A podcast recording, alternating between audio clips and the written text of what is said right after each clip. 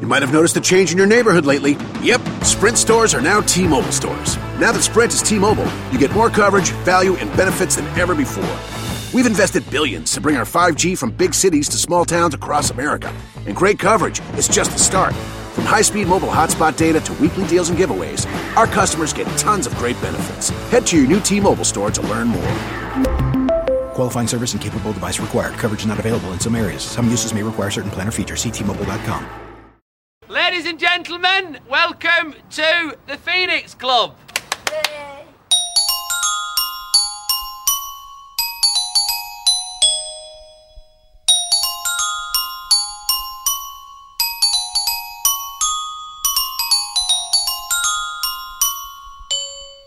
Hello, ladies and gentlemen. Welcome to another exciting episode of the Phoenix Pod.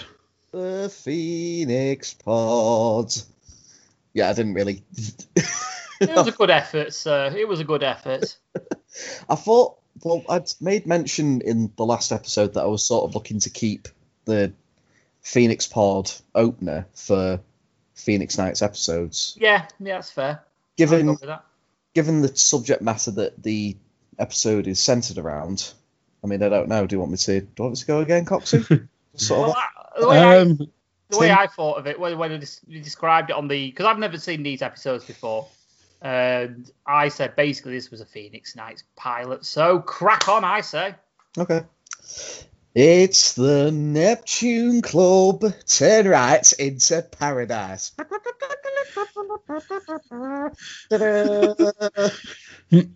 love it. Seal of approval, sir. Seal of approval. I do my best. Yes, so we are back once again with another episode of that Peter Kay thing, but this time we're looking at episode one, which is in the club. Hey, it's like it's like the prequel to Phoenix. Well, well, it wouldn't be the prequel because it was actually be, this came out before Phoenix Nights. So it's like, well, for me, it would be like a prequel.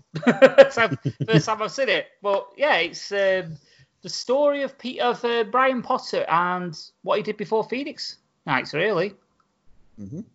Yeah, it's the story of the Neptune Club. So, of course, the voice you can hear, he is a man who is half, Half a a man. man.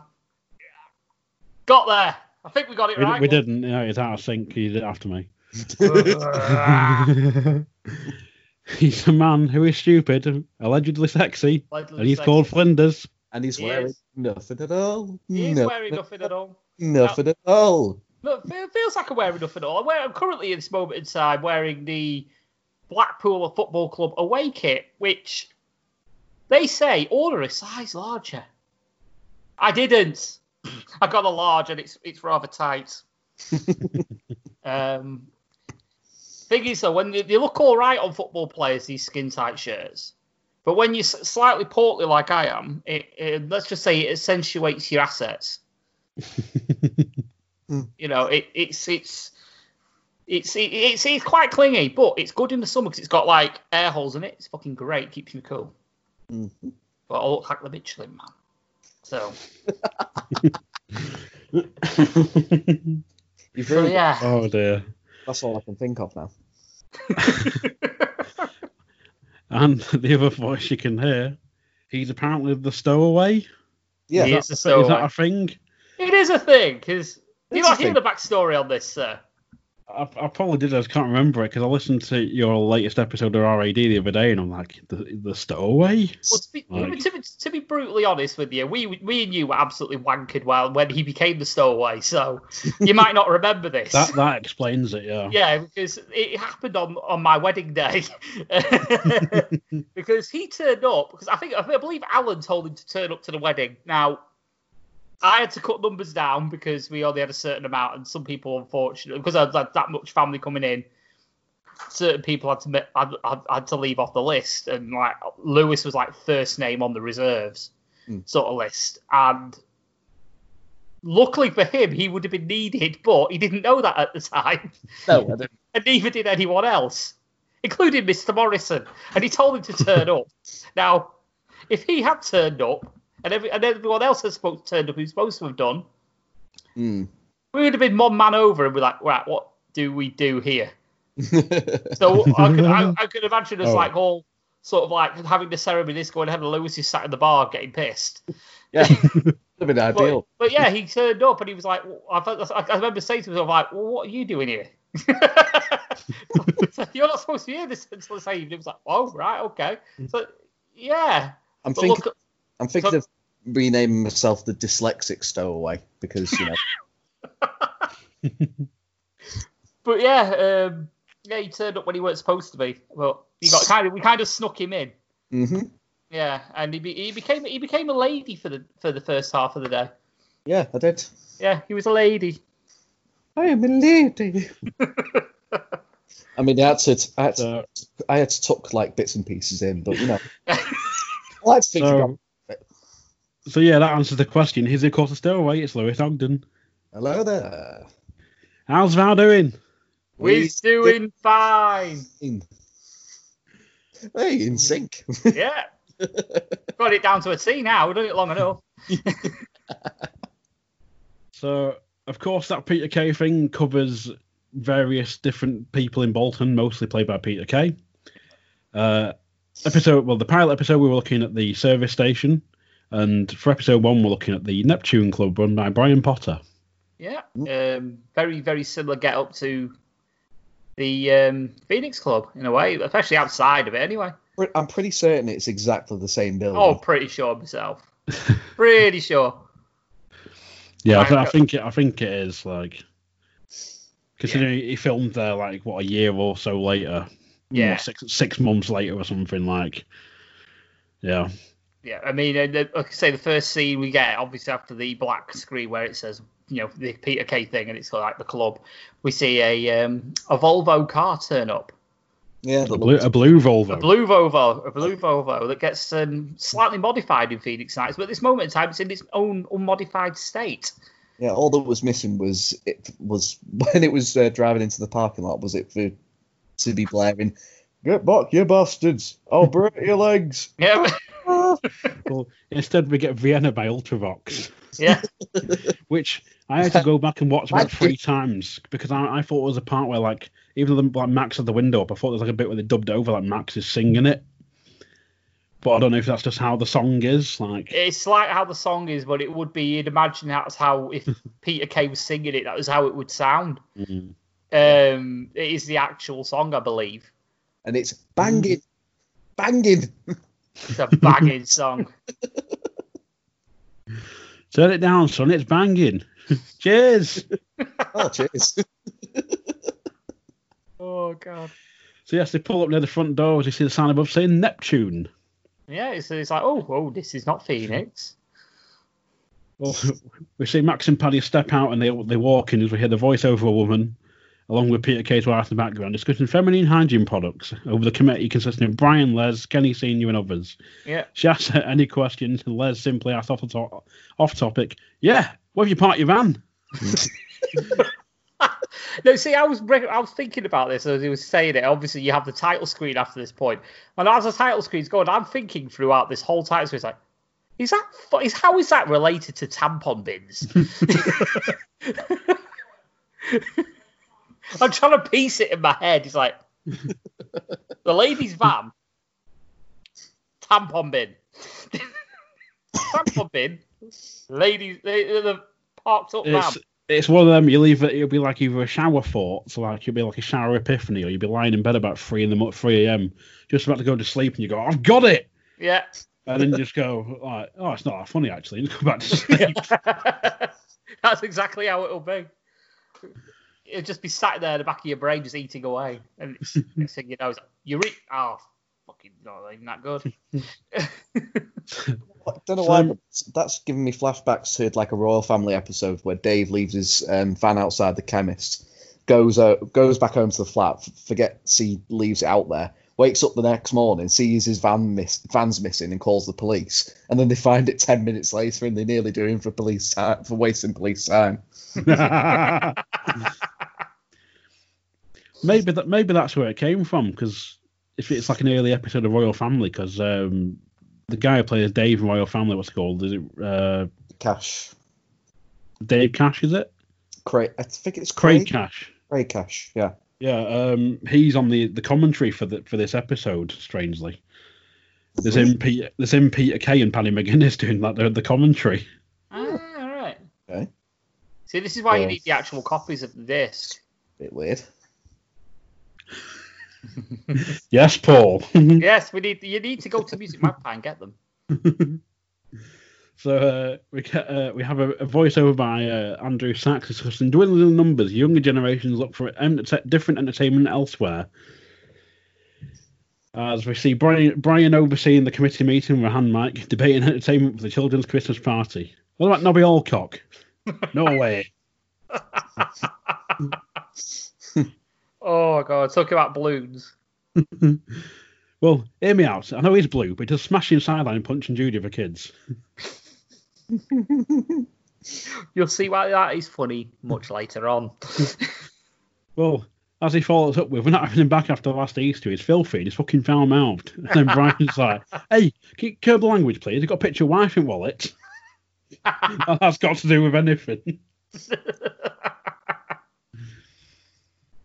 But then they bring up another like, act, don't they? Uh, yeah, it's the well, it's the, the it jumps to Brian in the office, and it's like Brian has worked hard to turn the club around despite, despite opposition from the members, and he's like, "Well, they were seventy k in debt when I jumped on." Goes like full fucking Gordon Ramsay. Yeah. With a staff shake up, we didn't like that. New seating plan. He's like, "What do you want a seating plan for?" He's like, "Come into it nineties," I said. and so um, he jumps on that, and then they go back into the meeting. He's like, "We've got the Den Perry recommending him, the Windy Dick." Den Perry. Oh. this is obviously without the sowing, grudge. sowing seeds. Yeah, but it doesn't like there's a grudge or anything at this point. So it's sort of like Yeah, just true. seems that way. Just seems that way. but it's uh, but it's um, it's when he's got the he's got like the papers, and he's like, I photostated his bio, and then he's like reading out. He's been filling all these shows, but then he goes for over a decade now. from from Gay Paree, self-taught acrobatics and balloon sculpture. And then he says like misses the other half off. He's like, I didn't get much more. I'd marry and unplug the fact so she could Hoover.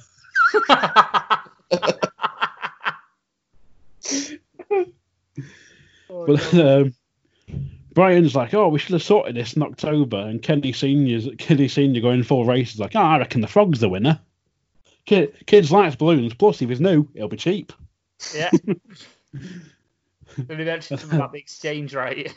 Brian, Brian, yeah, Brian says like, oh, I'll get I'll get Marion to check the current exchange rates, and he's like, uh, right, all in favour of Wendy Dick.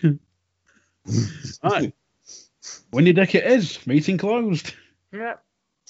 Just to um, just to cut across, guys. Um, I think I've got an explanation to why Craig Cash is part of the um, part of the audience, Commentary team. Yeah. part of the commentary team. Um, apparently, he's an uncredited script editor for that Peter Kay thing. All right. All right. Oh, interesting. Hmm. More you know. Yeah. So that was that's probably the explanation why he's uh, he's part of the commentary. Hmm. Interesting. That's never mentioned though. To be fair, No. Like listening to it, they don't say like why they don't sort of say, oh yeah, this is this is Craig Cash, like why are you here, sort of thing. It's like it's like Peter's just like, yeah, that's right, uh, yeah, that's starting. It's me and Paddy pulling in. so. Uh, yeah, if we cut back to Brian, who's in his office. Tuesday night's dead. 50 50 dancing. And the, the cameraman's, what's 50 50 dancing? I don't know. I'll tell you. Dancers- dancers dancers are not drinkers. No. Dancers are not drinkers. but then, uh, oh no, they haven't closed the meeting yet because yeah, they're back at the meeting and it's uh, Brian's like, Kenny, can you get the uh, the Christmas deck out of the loft? That'd be appreciated. And Ke- Kenny Senior's like, I thought we were getting new ones. but then Brian mentioned something about his lad Wayne and the wall that I can't exactly make out. No, I, I, no. I miss that bit. Yeah. It's- I, I don't know if it was the copy I was watching or if it's just the way he says it. It's it's literally just the way he says it because I watched the DVD version and he just hmm. says it that quick. It's like it's but it's really like almost like heavy accent as well, so you can barely understand understand what he says. All the quote was, Yeah, lad waiting in the wall. I was like, what? You'd have thought we'd have Alpha Chance being in the same region, but there you go. Uh, so then Brian's back in his office discussing Star, Star uh, what is it? Um, Thingy Night? Star Night? Talent track. So- Talent track. Talent track, even. I've got I put Star Night for some daft reason. Yeah, it was Between Talent two Trek, and. Talent Trek 99. Um, oh no, he's discussing Star Night. He's like, yeah, we're packed. It, we're packed with 80% women. He's like, if you're single, Oh, yeah, You're in, you're in. You're in, yeah. Single Making- you. making 20, 2,000, uh, 2,600, 2,700 on the bar. He's like, that's how I like it. Yeah. And then uh, we have another voiceover for uh, as the ho- find out the host of the, the final talent track, and it's like compère Jerry Dignan, aka Jerry St. Clair. hey. Here Right. he is. We find out he's a Talent track winner from 1992. complete with boiler suit and Yeah. his uh, Adidas bag. Filth, filthy fucking boiler suit. Yeah, true. Give that a wipe down, won't you? Oh, okay. Um, Michelle Coffee, half of Coffee and Cream is shown, she's found that Cream won't be performing. Ah, As- Michelle coffee. As Jerry's in shot, she's a bit, she's a bit upset. Bit- I'll, I'll, I'll put it right, I'll sort her out. He goes to comfort her. You all right, love? She goes, piss. Piss off. But, uh, we cu- we cut backstage at Park Avenue as we see a woman ironing and uh, the guy complaining he's going to stink on stage. Um, we come to find out they are called Cheryl Cheryl Mark well Mark Park and Cheryl Avenue, and together they are Park, Avenue. Uh, Mark Park is of course played by Peter Kay, complete with fake massive nose. Yeah, I noticed that. You you look like the freaking penguin. I, I had in my notes that he'd gone all um, Matt Damon in Ocean's 13 with the nose job that he, uh, or the fake nose that he had on.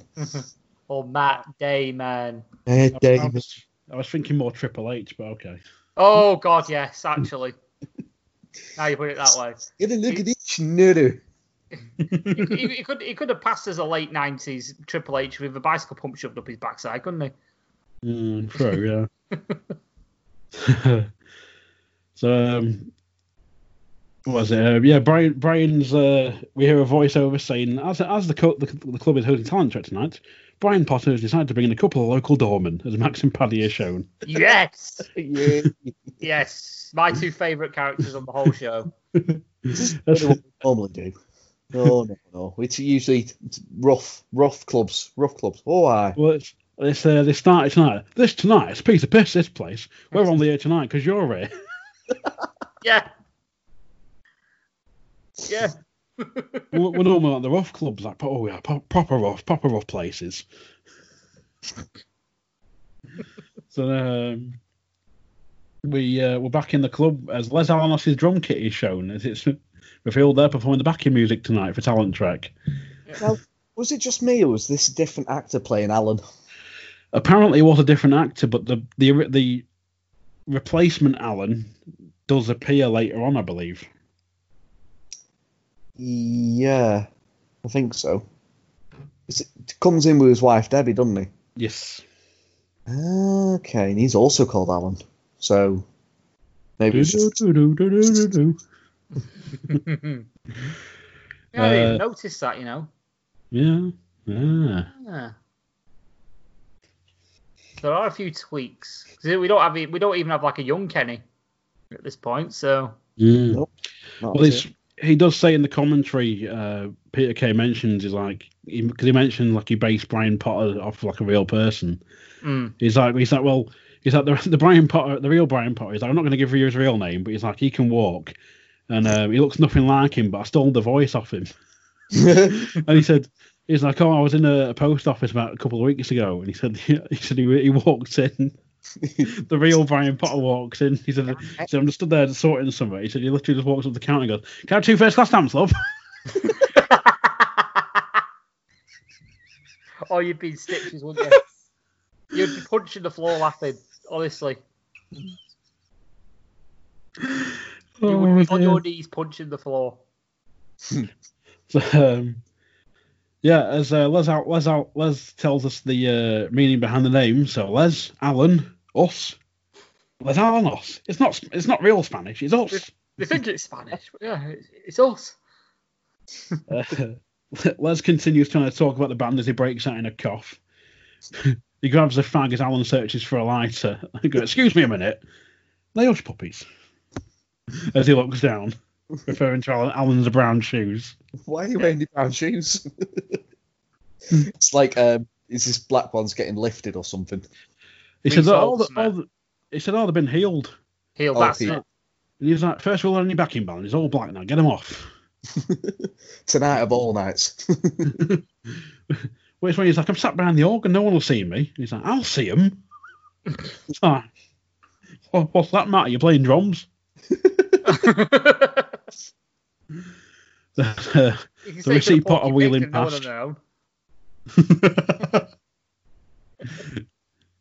which I might be doing right now. Well, I'm not. I'm not really for listeners at home. Don't worry. I don't stand up. So, of course, uh, Potter's wheeling past and overhears. You wearing brown shoes, Alan? No. You know the rules. Get them off. So don't forget it's past Ironside. Told I- you you get. told you you get piss all past Ironside. That's the one. I heard that, Les. And then uh, we're, ba- we're back outside with Max and Paddy.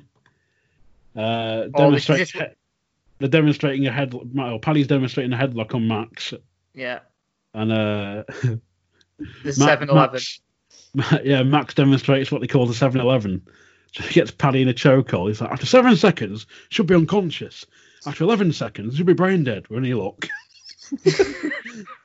while all this is going on, there's just sort of like OAPs just like walking through the door.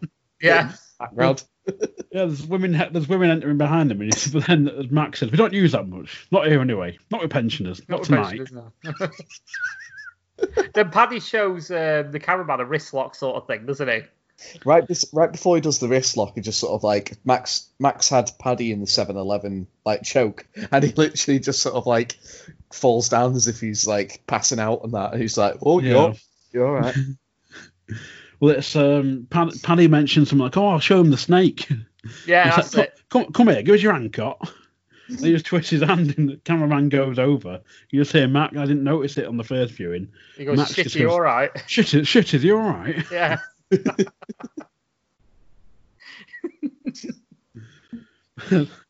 So we see that the pot, the pot of top, the pot of the uh, top of Potter's head as he wheels wheeling behind the bar with an empty glass. Yeah.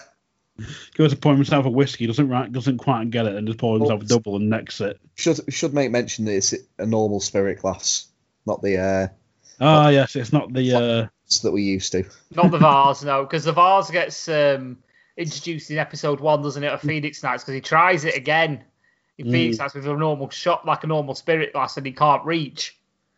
So he Yeah. goes to the vase. That's why the va- that's how the vase gets introduced. King Rafferty. so, um, Les has to hold up re- rehearsals while Alan goes and changes his shoes. As, uh, we get like a solo interview. We say, "All right, lad, he's still a bit wet behind the ears. What can you say?" But then, as we find out, he's, not, he's a good musician, but he's not touching his dad, Frank. He were proper whiz on the keyboard. Can make any sound he wanted. Planes, helicopters, the lot. and then, so, so what happened to him? Oh, got, got, got the old TB bug. Tuberculosis. No tribute band, silly bastard. and then we find out which one, which what the tribute band is. It's and the it- it's the guitar man from Right Said Frank. Yeah. you travel by sailboat. yeah, it's him. That's the that's Alan's dad. But here's the thing: how in the, on the on Phoenix Nights, how did not recognise him? Well, 'cause it's not- Ah. I was going to mention this, yeah, because it seems like it's something they've forgotten about, or they've gone, oh, well, that was the other Alan. Hmm. Yeah, Like, maybe be. that's how they've they've thrown it in, but it's uh, yeah, it's, he's in one now, right? Said Frank, shaved his head completely bald, everything. So follows up with, ain't right, is it? Three middle-aged men running around singing deeply dippy at their age. but then, for some reason he's got a screwdriver in his hand. He's like, "You heard this? Pew! Phew. Yeah. uh, Thirty quid on a car boot sale. That it's not a noise I can make. I can't make on this setup now. Would have got that on fucking Windike Farm. It'd have been broken. Nah. Jesus Christ. So um, then we see uh, we've got a, almost like sort of hidden view of Brian on the phone in his office.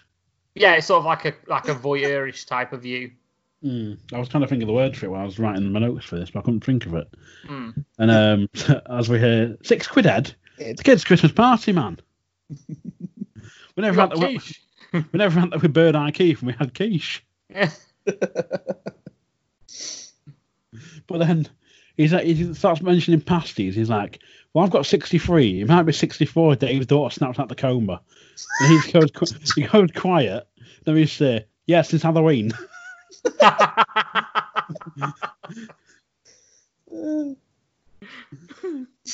oh dear.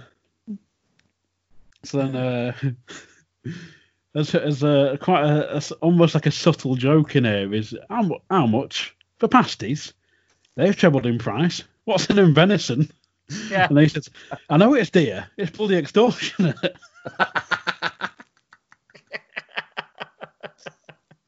but then, do you do damaged? Yeah, yes, for like five five dozen damaged. Frozen, frozen hold. Do you do frozen? Whack them out on the snooker tables overnight. That'll get them going.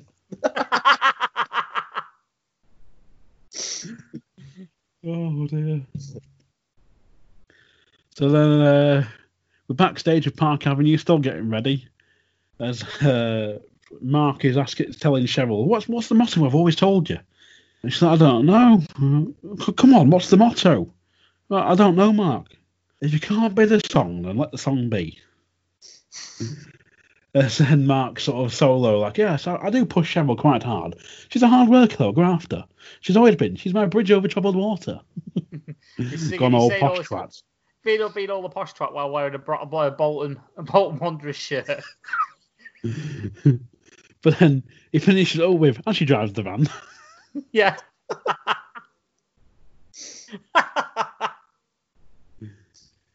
So then they start going on something about you've got to feel the rhythm and let the sexiness come out. He's like, you know how to be sexy. I know you can be sexy. So just do it. And then she, she says something like, you pass me them pants. He just looks at her and says, "You're putting on weight?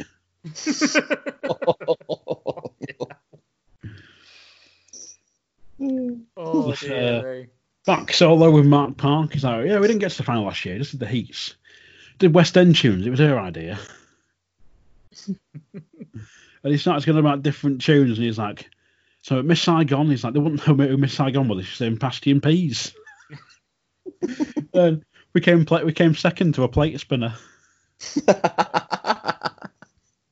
So it's the next bit. I was, was on our arse. Well, it wouldn't be. you know, playing bass in rollerblades or roller skates. Oh, I forgot that bit. Oh. yeah.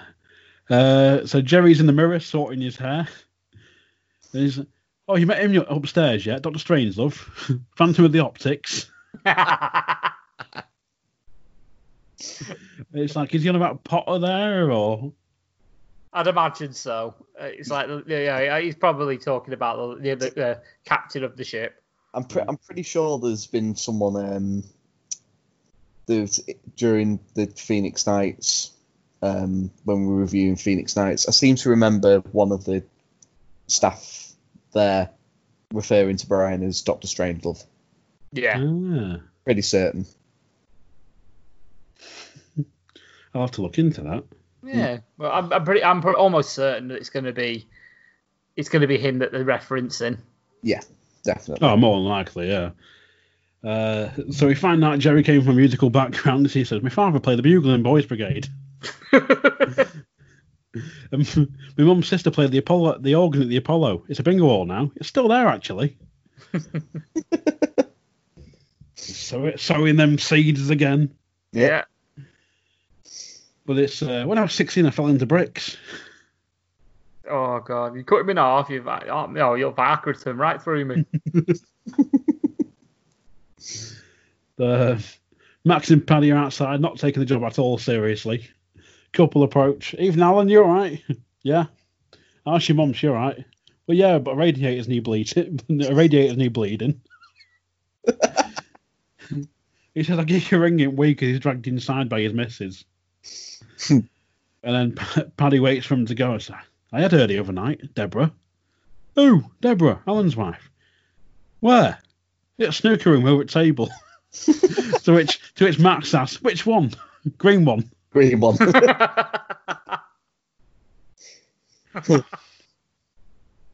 So then, uh, we head back inside. We've got Jerry walking past a load of full tables with uh, the VO saying, Talent Trek is already a success. As uh, J- Jerry is looking quite bedazzled, saying, Look around you. This is not Caesar's, pa- Caesar's Palace. This is my Las Vegas. So a reference to um, it's a reference to the final episode of series one again. That's it's one of the things. Are sort of like there's there's like little nods and like little lines that pop up again in Phe- Phoenix Nights that I did did appreciate quite a bit. yeah, it's a bit of continuality, whatever that word is. Continuity. There you go. I can't speak English. So uh, the band starts. Jerry climbs on stage and does a good little intro as we briefly see Brian tinkering with Christmas lights. Jerry bursts into into so excited as we briefly see some of the, contest, the contestants, including a ventriloquist act backstage. As uh, Jerry introduces the, the the judge from Chorley FM, Mr. Paul Leroy. Leroy. Here he goes. As he Leroy. Leroy. Not Leroy. Leroy. standing up, Leroy, S- S- Leroy, Leroy, and just sit, fuck it, sits down. yeah. Yeah, we don't see much from this guy really. Just one odd, odd throwaway bit, isn't there? Really? Mm. Camera shots here, but nothing too much. No. So then uh, Paddy's outside with Max saying, We have a look at this as he's lifting his Fucking jacket. Max back- is Max got his back. Oh, put it, put it away, man. Put it away. Is it weeping? Weeping? It's crying. crying. What have you done to it? Well, I've I've been putting toothpaste on it. It's got fluoride in it. Then Max, Max says, "You tried yogurt?" Oh fucking hell, yes. And Paddy says, "The first thing I tried, I got bits of fruit stuck behind my foreskin for a month."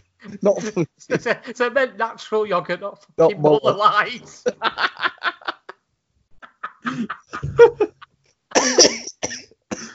Oh dear.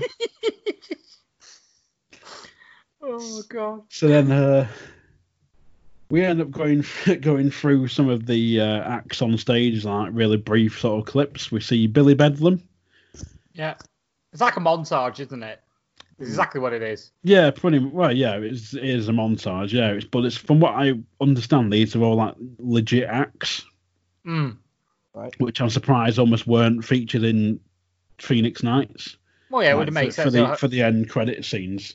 Yes. Um, I, I was going to try and describe some of these, but it seems difficult because I don't even know how to descri- describe half of them. There's like Billy Bedlam looks a bit like Oliver Hardy.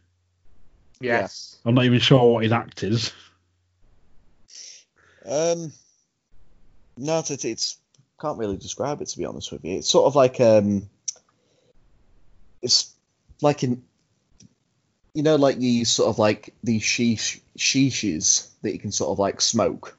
Hmm It's like the um extended pole of that because it sort of like looks like a extend extension bit that you normally get out of a Hoover, and there's like a there's like a trumpet thing or you know sort of like on the end of it. Yeah. He's swirling it round. Yeah, whilst pla- yeah. playing at the same time. It's some weird of like some version of like a it's like a weird trumpet like a, if you come try, try and combine a trumpet with a hose pipe Mm, yeah, basically. Yeah. Uh, we, we then next see Terence Mustu, who is a ventriloquist, singing I Got Married to the Widow Next Door. She's been married. Points to the dummy, and we say, Two! Simons before. then we get Shelley, Shelley Lozano, who's a fire eater. And then lastly, Marie Ped, Ped, Perigo, who's a singer. Yeah, Mhm. it's it, I Yeah. believe from the from the commentary, Peter was like, "Yeah, I saw her singing live somewhere." Then and said, "Oh, do you want to be in my show?" So she she agreed to go on. Yeah, so- she's she's got a proper pub singer vibe, hasn't she? oh, definitely. Yeah. Yeah, definitely. It's like if you- if you remember watching Shooting Stars, and Vic Reeves would do um, like a round where you'd have to try and guess what he was singing, but he'd do it in the style of a pub singer. And he'd literally be like, you'd guess, have to guess it from that. It's, for some, that's what it reminded me of. Oh dear. Um, so Brian, you can hear, you can still hear Marie singing as we see Brian in the his office still sorting lights as he's discussing Christmas. oh god. Never, never been a fan of Christmas. It'll be uh, be four years since the accident. Oh god, yes. the guy off camera was like, uh, "So what? What? What happened?" Like, and as Brian's like giving this impassioned description of um this this accident that you know cost him lose the use of his I've, legs. I've, feel, I've, I've pretty much got it word for word here to a degree. Yeah, they don't forget they do the dramatic zoom up Oh, right yeah. to his Yeah, face. That's, that's what I was going in for. Oh, sorry, man. Yeah, yeah, yeah. Just sort of like as he's giving this like you know dramatic, heartfelt description of uh, you know the night he the night he had his accident. There's like this dramatic zoom in. Yeah. It's just like going on whilst he's sort of like giving this impassioned description. so yeah, it'll be, it'll be four years since the accident. I was managing the Aquarius Club. I had a very ropey first year, trying to keep our heads heads above water in a water full of sharks. Christmas bash, fifteen quid a ticket. Sell out. Pipes burst, water everywhere. People running around getting electrocuted. It was like something out of the Poseidon adventure. I, had, I was terrified. Me, I had to swim to the safe. You know, the night's takings. That's that's when I saw it coming towards me. Fruit machine, pin me up against serving hatch. then everything went black. All I remember was with this bright, warm, pulsating glow drawing me towards it. Marion said it was fruit machine, but I got my own beliefs.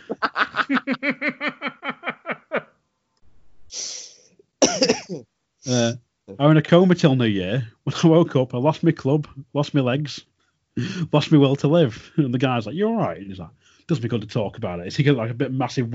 I assume it's like a massive glass of whiskey. He just sort of does me good to talk about it and just takes like a sm- really small sip.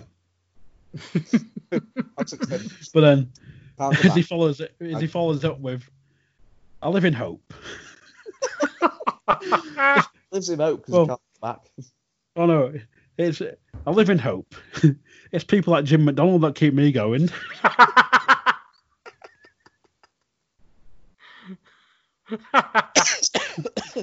Was it So- around about this time at Coronation Street that Jim McDonald got sent down?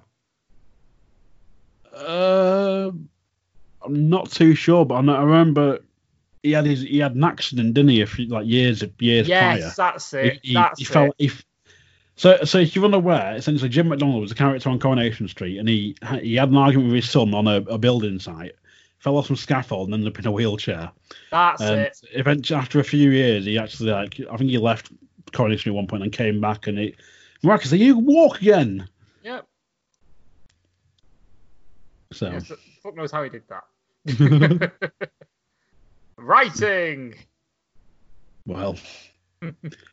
so we, we have can Marie singing as Coffey is backstage upset with Smith makeup, and the cameraman's like, "You're still going on?" And I said, "Yeah, I have to." Followed by, "She's welcome to him." The slag. it's like, oh, tensions. I think she's just sort of like, um, I've worked far too hard to piss this away. It's just you can just feel that build up to the punchline, can't you? The big punchline that's coming. well, as she com- she comes on stage and sings the opening line, "Don't go breaking my heart," and stands there awkwardly as the music plays. There's no one there to sing sing the next line. She starts struggling, and the audience look confused, like, "What the fuck are we watching?" And you just hear her go, try.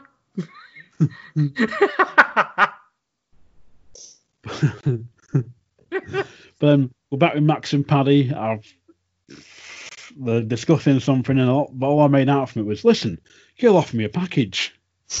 As Max says, "Stay, stay away." I once had a 12 gauge and they were from Russian Mafia up my arse. I was sup- supposed to get paid a grand in the end. I got paid in used rubles.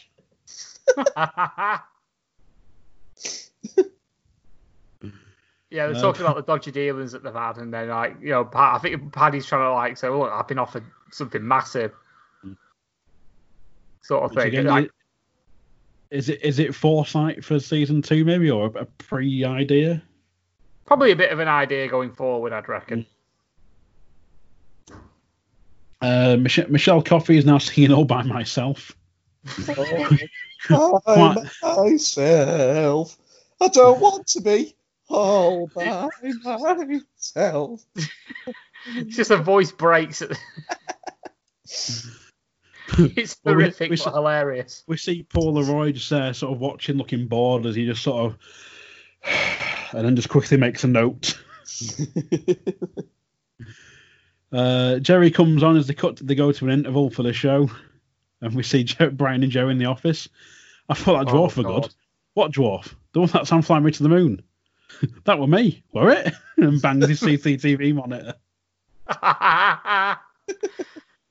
Oh god, there's a proper dodgy joke in this as well. If you noticed, a really dodgy one. If I don't, I don't know if I want to repeat it. It's a- it's a disclaimer. You're only really sort of like reporting on what's been said in the program. yeah, okay, fair enough. I'll, I'll, I'll say it, but just for the record, this is what they literally say on the program. I'm not actually saying it, but they talk about acts in the past and about being political political correctness, and um, they talk about um, minstrel shows. Mm. Oh yes, I've got the bit here. 'cause- Blackfacing. well, because they're, they're talking about. They go, "Crikey, Tommy Tanner, do you remember him?" And Yeah. then um, P- uh, Brian's like, "Oh, I, I gave him this this slogan. Never heard from him again, the bastard, or something." Mm. And then he holds up another picture with two two blurred faces, and even Peter's like, "Don't know why that why that's blurred." And then he, and then um, Jerry's like, "Don't tell me, Tippett twins." but then Brian's, "They weren't twins; they were lesbians before they were popular." but follows up with, "Well, they used to do comedy comedy minstrel acts. They used to black up and go on stage. Couldn't do that now." string you up. PC gone mad. Uh, Basically, he said you couldn't do that now. Was it they'll hang you from a tree or something? I was like, oh my god. oh yeah, um, Jerry's like, "Yeah, I couldn't do that now." Oh, P- PC, PC, and then Brian's just like, "Yeah, just hang you from a tree." but, but then uh, Brian finds another picture. Hey, up, bend over and film me cracking. Jerry said, what now? but Brian goes, hmm, they hate each other in real life. the cameraman's like, have you ever discovered any celebrities? And uh, oh, aye, yeah, Bob Carolgees, Spit the Dog, Crankies, Tom O'Connor. First time he got 35 quid, did very well. He went to come back and asked for 45. I said, so we'll give you 40, but we'll let you win the raffle. and then it's, oh, that's how they used to do it Dale. I said, yeah, that's how they used to do it. And they said, next stop, name that tune, didn't want to know us. but then it's with, oh, Hughie Green. And then Brian says, won't give a door a bang, uh, won't give a door a bang at that man. but then, as Jerry chimes in with, he had VD, didn't he? And like, yeah, 95 and clap on her every week. Hey! But um, tis. and uh, back back from the interval, last up tonight is Park Avenue. As uh, Jerry's introducing them, as we, we found out Mark is a greengrocer and Cheryl, Cheryl is a systems analyst from Kirkham. Ooh, close to home. Somewhat.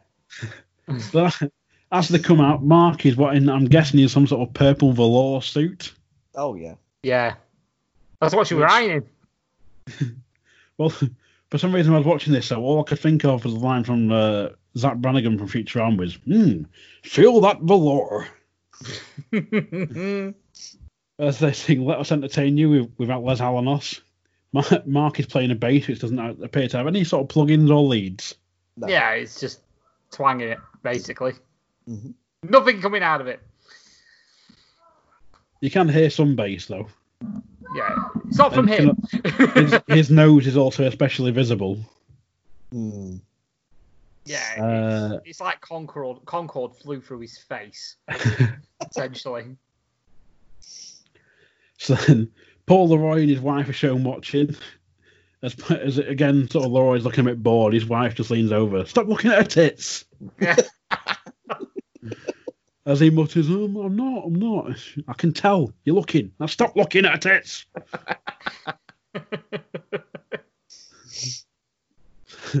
so then they take us back to na- the 1980s with a song from one of Mark's favourite films called Mannequin. Hey, what's, hap- what's happened to Cheryl? She's just there, like doing all the, like, how like the mannequin sort of like posing, sort of like you know, with the hands, one hand down, one hand up, sort of leaning over from side to side.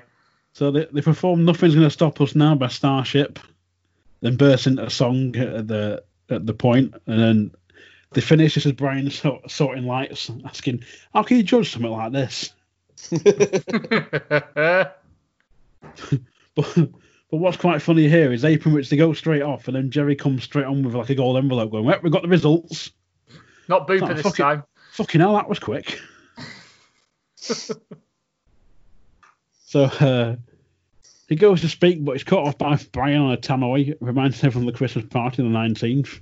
Not many tickets left, but you can see um, Jerry or the bar staff for tickets. Thank you, thank you very much. Uh, Well, I'll it's, the, Brian Potter, everyone, give him a hand. well, it's the fact, even like he says, include a big present for the man himself, Santa. Claus.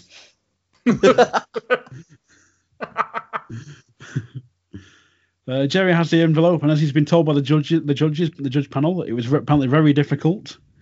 But even as he's opening it, he's like, "And the winners are, the winners are, Brought winners." to you by Chorley FM. What's you by Charlie FM? the The, the winners are Park Avenue, Hey, which is also the, the same botch that uh, the Cheeky Girls made at the television awards a few years ago.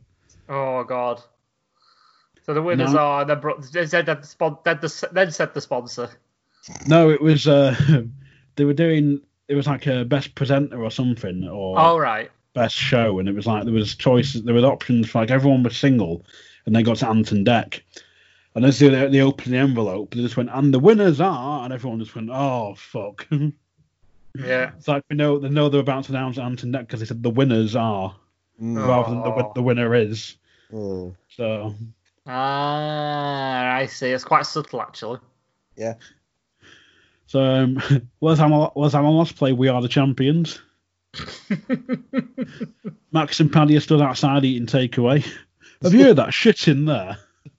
Talent night. Ignore it. Ignore it. Talent shite, more like. Yeah. It's, Well, it's. Yeah. Max goes, supposed to be talent night, that. Talent night. That's when Paddy's like, talent shite. yeah. Oh, I, Proper ca- Paddyism, that innit? I cannot wait to get to Road to Nowhere. I really cannot wait. Oh, I know. Like I said, they're my two favourite characters. Mm. To, be- to be fair, I'm, if anything, I'm waiting for the next next week's episode and also the third episode, which is um, the next one's Eyes Down, which is in the bingo hall, and then the third one's the Ice Cream Man, because I like pulling up my favourite that Peter Kay thing episodes. Right. Okay. So there's some cracking stuff in them. See, I've not seen. We've not seen these, so this should be fun. Mm.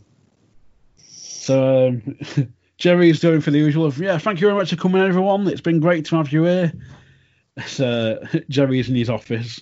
Uh, Brian's in his office, even sorry, come on. Every bloody week he does this. Come on, hurry up, man. but it goes to do that. Botches the intro um, to his closing song, doesn't he? Yeah, Yeah, he, he starts singing first, and then it's like the, the backing sang, backing night group sort of catch him up, or rather, he's too early. Yeah. which, which you know, gives gives Brian the onus of, of like, bloody does this every freaking week. It's like burying his compère. Yeah. But it's, the, the line the line he starts with, which quickly cuts away, is every loser wins. Yeah. Uh, so as the credits roll, we see Brian being carried downstairs by Les Alanos. he, he makes it. He's literally being carried carried down as as if he's sort of like a woman in sort of like stirrups, yeah. being examined. And literally, he's going to uh, Les Alanos. Is that watch me walls? Just got him stained. But there's uh, the VO as well. I think like uh, he's saying something like, "With talent, with talent, tantric night over. Brian leaves the club but a happy man." hurry up, hurry up! Come on, I've got a darts match. Yeah. um, he apparently runs over Leslie's foot, and he's, "You having a laugh?" So then we see next week in the club, and it's the Christmas party. oh God. San- Santa Potter enters some cheers and booze. Yeah. Dressed as Santa. The That's a- As we then cut to Windy Dick, as we see what I can only describe as probably about hundred kids all sat there on the floor All screaming. watching, all, watching a man seemingly dance with what I can only describe as like a long um, sausage balloon on his dick. and it's just blowing around everywhere. But as he's doing a sort of little two-step shuffle thing, isn't he? Sort of thing, Yeah. in like bloody red, red bloody um, wellies or cowboy boots or something. Yeah. Um, but there is this they do say in the commentary there's like um, oh if you go in deleted scenes there's a there's a, a version of this where he's got his arse out. God. I, think, Oh, I think it was I think it might have been this bit because there's is this not something similar like the first series of Phoenix Nights somewhere It's, Not it's that. maybe. the um, the act that does sort of like Nelly the elephant with um, the elephant like thing on, you know, Yeah. where props meant to be. That's the one because it's there. Uh, there was some one of the commentaries I listened to where it's, it was either that guy or this one, and they're saying about yeah he turned over and went to he, he didn't have that long coat on like he's got like a trench coat on hasn't he when Yeah. he did, and they said oh when they did it when he didn't have the coat on he t- he's, he's they said oh yeah when we filmed it like he's covered at the front so he, he's they don't actually see anything sort of thing thank God, Mm. but he turned around he had like a thong on. So he turned around, he bent over to pick his coat up, and literally just showed his ass to all these kids. and apparently, apparently, all the parents were there, like, because of course the parents have got to be there to supervise the kids because they're under 18 and with filming rights and that. Um, they apparently all sort of kicked, they weren't happy and all sort of kicked off. It's like, that man's just shown his ass to our kids. Oh fuck. Jesus. So, so yeah, we see Windy Dick putting on his performances. Brian still sat there, as Santa, sort of giving the the, the uh, sort of typical Potter of like, there is a horse Me, in Matt, my cabaret suite. Yeah. Jerry's he just he just looks like he's sort of like shocked and horrified at the same time. like stunned, horrified in a way. I can't. It, it's yeah, it's the only way I can describe it. And everyone else is like covering their face, like, oh for fuck's sake, sort of thing. And as, as we see, the, the club is in on fire due to Brian's economising the fairy lights, proving to be a disaster. Which was which we forgot to mention before, by the way. There was foreboding of that because when he was messing with the lights in the office, they were sparking at the last time he was doing it. yeah, Like, I- there was Oh, sparks didn't coming off. that. Yeah, there was sparks coming off. yeah. Hmm. I noticed. You just, you just saw he was fiddling it, and all you heard was like your electric electrical spark in the background and a little flash of light. And you saw Potter just go look, look up like, oh, okay, also, and then just carried on what he were doing. yeah. but what also, if you notice as well, at the end of this sequence where you see the fire, the, the fire's taking hold, you see Brian Potter get up and stand up out of his wheelchair. then realise, oh shit, I'm disabled, and sits down. All that's all that's missing is just sort of like him going, "That's my club. That's my club. That." well, it's um because I remember watching this and I'm like, I, it's, I think I saw this after I'd seen Phoenix Nights, but I knew I knew it was made before Phoenix Nights. So it's like, right, so Brian can walk but chooses not to. Mm. Mm. It, explain, it, it explains why he always says he always says um, I'll have you know I'm disabled. you know, oh, oh, but you've noticed. But it also rings true. To, it brings in the um, disability investigation halfway through season one. Yeah, So it sort of nicely ties Well, that up. That's a good point to be fair, because in like when I was again I'm like so referring back to the commentary, he does say when it cuts to this bit and everyone's like, Oh, wait for the big reveal. There's like Paddy and Craig and that, and he's going, Oh he's like, Yeah, I, I didn't want Brian to get out of the chair. He's like, I think he should have stayed in the chair. But even because you don't see Brian in his you don't see Brian wheel over to the, the table at first when they're having a meeting. He's like, Oh, this this actually caught quite a bit of flack for seeing him like, all right, meeting over, and then he wheels away Mm. apparently because no one had seen Brian Potter before. Yeah. It was like, oh shit, he's disabled. like, so But yeah, it, it, it, kind of ties a few loose ends, well, not loose ends, but it kind of links in with a few storylines that happened in season one, Mm. which is nice. Like obviously, like you know, you got the um, like say the standing up, and they're like, oh, he's he's actually disabled. So maybe someone dobbed him in who saw him at the Neptune. mm. yeah, Uh, it's a possibility. He, he made he just did a very good act. yeah. But then again, well, why, why would he piss in a bottle? Laziness. yeah, all right, fair play. Definitely. And to be to be fair, it does the the the disability thing you sort of answered in season two of the Phoenix, of Phoenix Nights. To be fair, Hmm. on one episode, so but we'll cover that when we get to it. Yeah, we'll get there. We'll get there. So yes, that was uh, episode one of that Peter Kay thing. Technically, since last week was the pilot, and Yeah, it's a whole thing. But yeah, so you're keeping track of that was episode one of that Peter Kay thing. Te- technically, episode two for us, but you know. yeah. Um, so boys, what overall, what did you think of in the club? loved it. It's it was it's like it's like the founding foundation for Phoenix Nights. This one episode alone. I think if you're a, if you're a fan of Phoenix Nights and you've watched it to death, like I have, and you haven't seen Peter, Peter the Peter Kay thing, I think you owe it to yourself to at least just watch episode one. Yeah. You Mm. owe it to yourself just Yeah. to get a little bit of context for some of the stuff that happens in Phoenix Nights. Mm. Or to be brutally honest with you, it's more Phoenix Nights.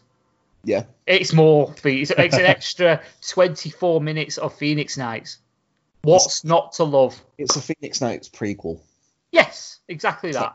And for me, it was a very, very enjoyable episode. And as I say, if this is the uh, this is the sign of things to come uh, with that Peter Kay thing, I think we're going to enjoy the series uh, quite a lot. Absolutely. 100% agreed. Well, uh, to to be fair, it still baffles me how both of you haven't seen this stuff like 21 years later. Accessibility. I mean, Yeah, if you think about it, Phoenix Nights was the thing that got Peter Kay noticed. yeah, I mean, Peter Kay, Mhm. the Peter Kay thing existed. It was there. It did its thing, but it wasn't like the. It wasn't. ma- It wasn't mainstream successful. If that makes sense. no, Yeah. yeah, It's like I don't know. I can't think of a band that had like released an album and it was okay, but then they brought a second album out and it exploded. It's that same sort of thing. It's like that's the reason I think. I think it wasn't massive. There wasn't a big deal made out of it. Like the Peter Kay thing was a new project, so you had no previous really Yeah. Yeah. he got on Channel Four. It came out. It had some relative. It had good reviews. It had some feedback, which could have then been used to hype Phoenix Nights. Mhm. Which is why then all of a sudden people thought, hang on a minute, this guy, this guy's supposed to be good. He's done the Peter Kay thing. By that point, there probably wasn't any replays or any like reruns of that Peter Kay thing at that point. Phoenix Nights then comes out, and everyone's like, "Oh, well, hang on, he was good on. I've heard he was good on that. Maybe he's good on this." And you'll get a bigger audience of Phoenix Nights, and you're like, "Oh God, it is really good." That hype then explodes, and more people watch it, and that's how I got to watching season two of Phoenix Nights and work from there. Which is probably why I've not watched the Peter Kay thing because it's like, well, Phoenix Nights was the beginning, wasn't it? Mm. Does that, if that makes sense? yeah, yeah, yeah. Because not many people really, unless you're a die, not a diehard, but if you're a relatively big fan of Peter Kay, not many people might have thought, well, Peter Kay thing's a thing. Mm. Yeah, It might, they might not even know it existed because it wasn't hyped. yeah. True. Whereas, whereas I think, I think Phoenix Nights sort of got that notoriety just through like repeated viewings on Channel Four. Yes, there is that. Whereas don't think I don't think that Peter Kay thing was as replayed as Phoenix Nights probably was. Is I think the reason being is because the Pe- the, the uh, Peter Kay thing isn't an ongoing thing, so it's not like something you can follow. Yeah. So you could actually, in a way, you could put these out on their own. Like you could put like episode one up, then you could Yeah. then the next week, you know, you could put episode four up, and this, is like, you know, or you could even just space them out. You're like, oh shit, we've got we've um, had to put something else on. Can, oh yeah, Peter Kay thing, any episode, it doesn't matter which one. Mhm. Um, for people, some people need a series of episodes to get invested. Yeah. You know, and it's an ongoing story or the same Whereas- characters and things like that.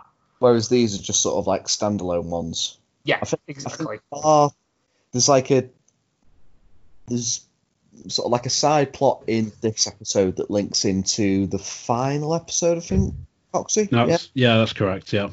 Um, but bar that, I think these are just sort of like all standalone settings. I should say because I can't really call them stories really.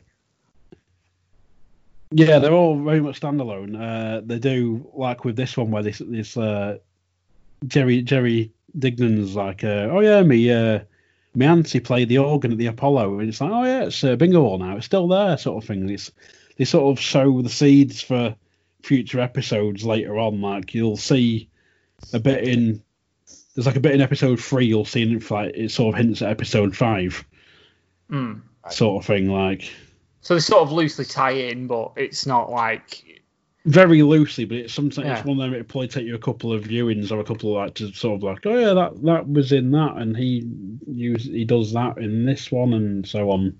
Not the Mm. same characters, but there's there's hints like that that line. So it's a case you do have to be quite eagle eyed.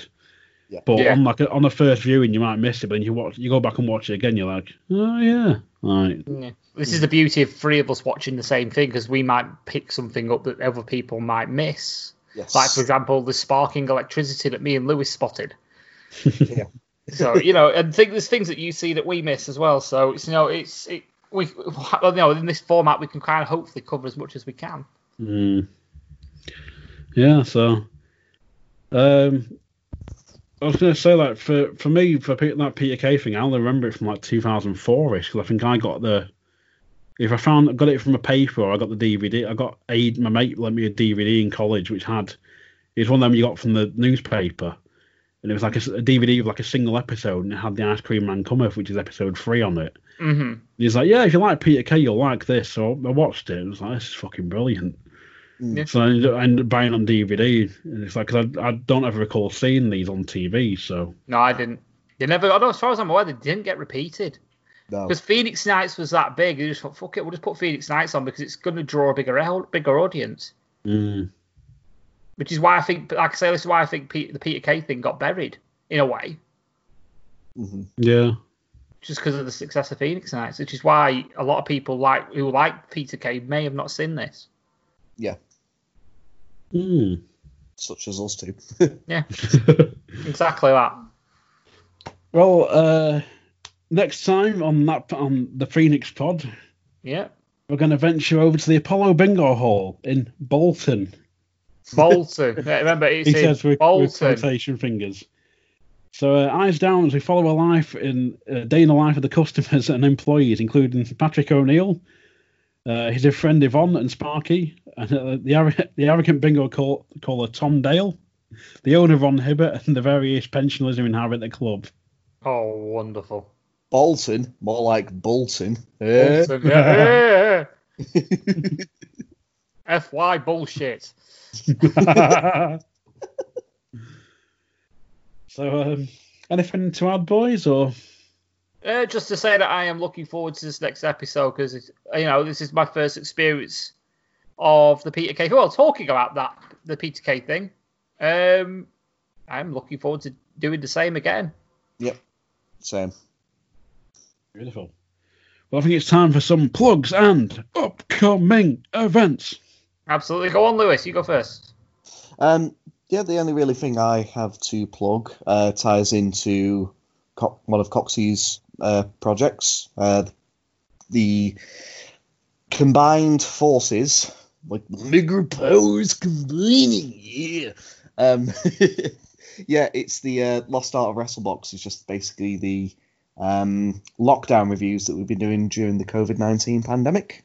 Um, about three, well, it'll be two episodes deep by the time uh, this comes out. Uh, But Mhm. one third episode dropping early next week. Did you say? Uh, yeah, Monday. early next this coming Monday. Um, so Weird. if you just follow the Lost Art of Wrestling um, Facebook page, Twitter page, and also just follow on the relevant podcasting feeds. Uh, you'll have uh, a third episode as well as the two that we've done so far, and um, yeah, just more more shows that we're going to be doing uh, that are in the pipeline. Absolutely, you know. Uh, what's what's the episode you're covering this time? Well, what's the the paper, the show even, not paper you're covering this time around? Uh, it's going to be the very fir- the first independently run UK show by New Japan Pro Wrestling. So it's uh, New Japan Royal Quest. Hmm. Quirky little show. Mm. Oh, it's a cracking little show. Leave New Japan. it's rough, dog rough. Oh dear. Uh, Paul. Yep, you um you can find me on the UK RAD Live podcast. Uh, we are all the Plug all- episode. I'm going to. I'm going to. Where we we have just recently dropped our latest episode, release the ferrets. Um, you know, it's a good two-hour listen. Get it, you know, just a bit of you know, just a bit of belly laughing, really. Release the Good things. combo. It's a very good episode to be fair because I have listened to it. Yeah, I, I, I, it was a scream from from start to finish. Let's be honest, including the stuff we had to cut out because it was, yeah. but um, yeah, um, yeah, you can find it on all the good podcast catchers out there, such as Apple Music, Stitcher, iTunes. Same fucking thing. I've just realised. Spreaker, Spotify. Spotify. Yeah. Tip: get it on Spotify. You can get it on your Xbox as well while you're playing games. There you go. Pro tip. Or back PlayStation for that matter. But yeah, you can find us on Twitter at UKRAD Podcast. You can find yeah, find us there on Facebook. That's pretty much it really. But you can also find my alter ego Steve on Twitter as Steve AO at Steve AOT GTNP, where I play as like I say, my my alter ego Steve the Betrayer, who's basically a complete arse to um, one of our friends here, Bunkle. Uh, but you can find him also on a podcast called the Gunpowder Treason No Plot podcast, and you can find him on Twitter at Trees and No. Cool. Yep, that's it. And of course, you can find the Phoenix Pod. We haven't got a Facebook page or Twitter, but you can find us through Lost Art Podcasting or on Twitter at Lost Art Podcast and also on Instagram at Lost Art Podcasting. You can find our wrestling uh, podcast, Lost Art Wrestling, on at LAW Podcast on Twitter and of course Lost Art Wrestling on Facebook. Uh, you can also find us on Apple Podcasts, Spreaker, Stitcher, Spotify, Podchaser. Um, you can even find me on Podchaser. You can follow me. Hey. Leave a review. Ooh. Uh, so yeah, I think that's about it. So cool. Yeah, sounds sounds good to me. well, uh, for the Phoenix Pod, I've been AXC. I've been stupid and sexy. Stupid sexy Flanders. and I've been uh, I've been stowing away, and I just have to be I have to be really quiet because you know I have to get, get back down to the docks. You know, Yeah. get get back down to the docks. Stow away, stow away, stow away. Bloody get me caught, you bastard! I'm shipping up to Southport. Oh.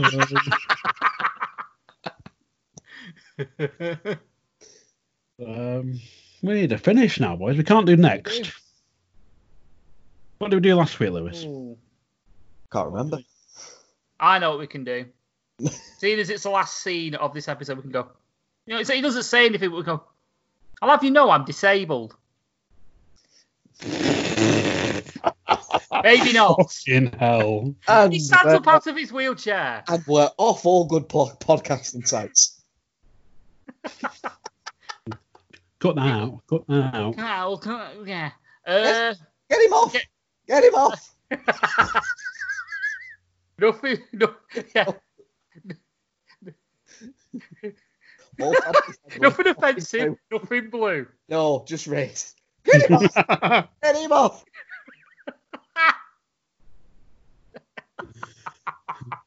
Get I don't know. off. What can we do? What can we? We can't. This is hard. This is the problem of having, di- di- you know, different episodes having different themes and different characters and no continuous storyline. That's the problem when we get out of our Phoenix Nights. Um, our Phoenix Nights, you know, rot, routine, I should say. I'll tell you what. Since we're going to a bingo hall next week, we can we can finish on eyes down for Full House. Yes. Bingo! Bingo.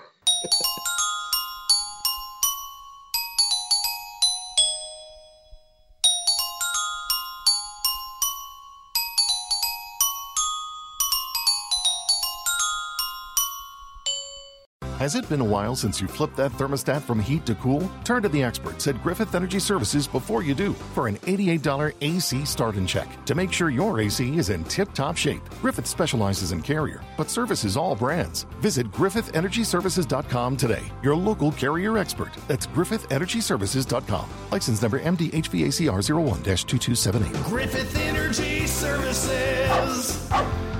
Doggone dependable. Life gets more magical when you dream.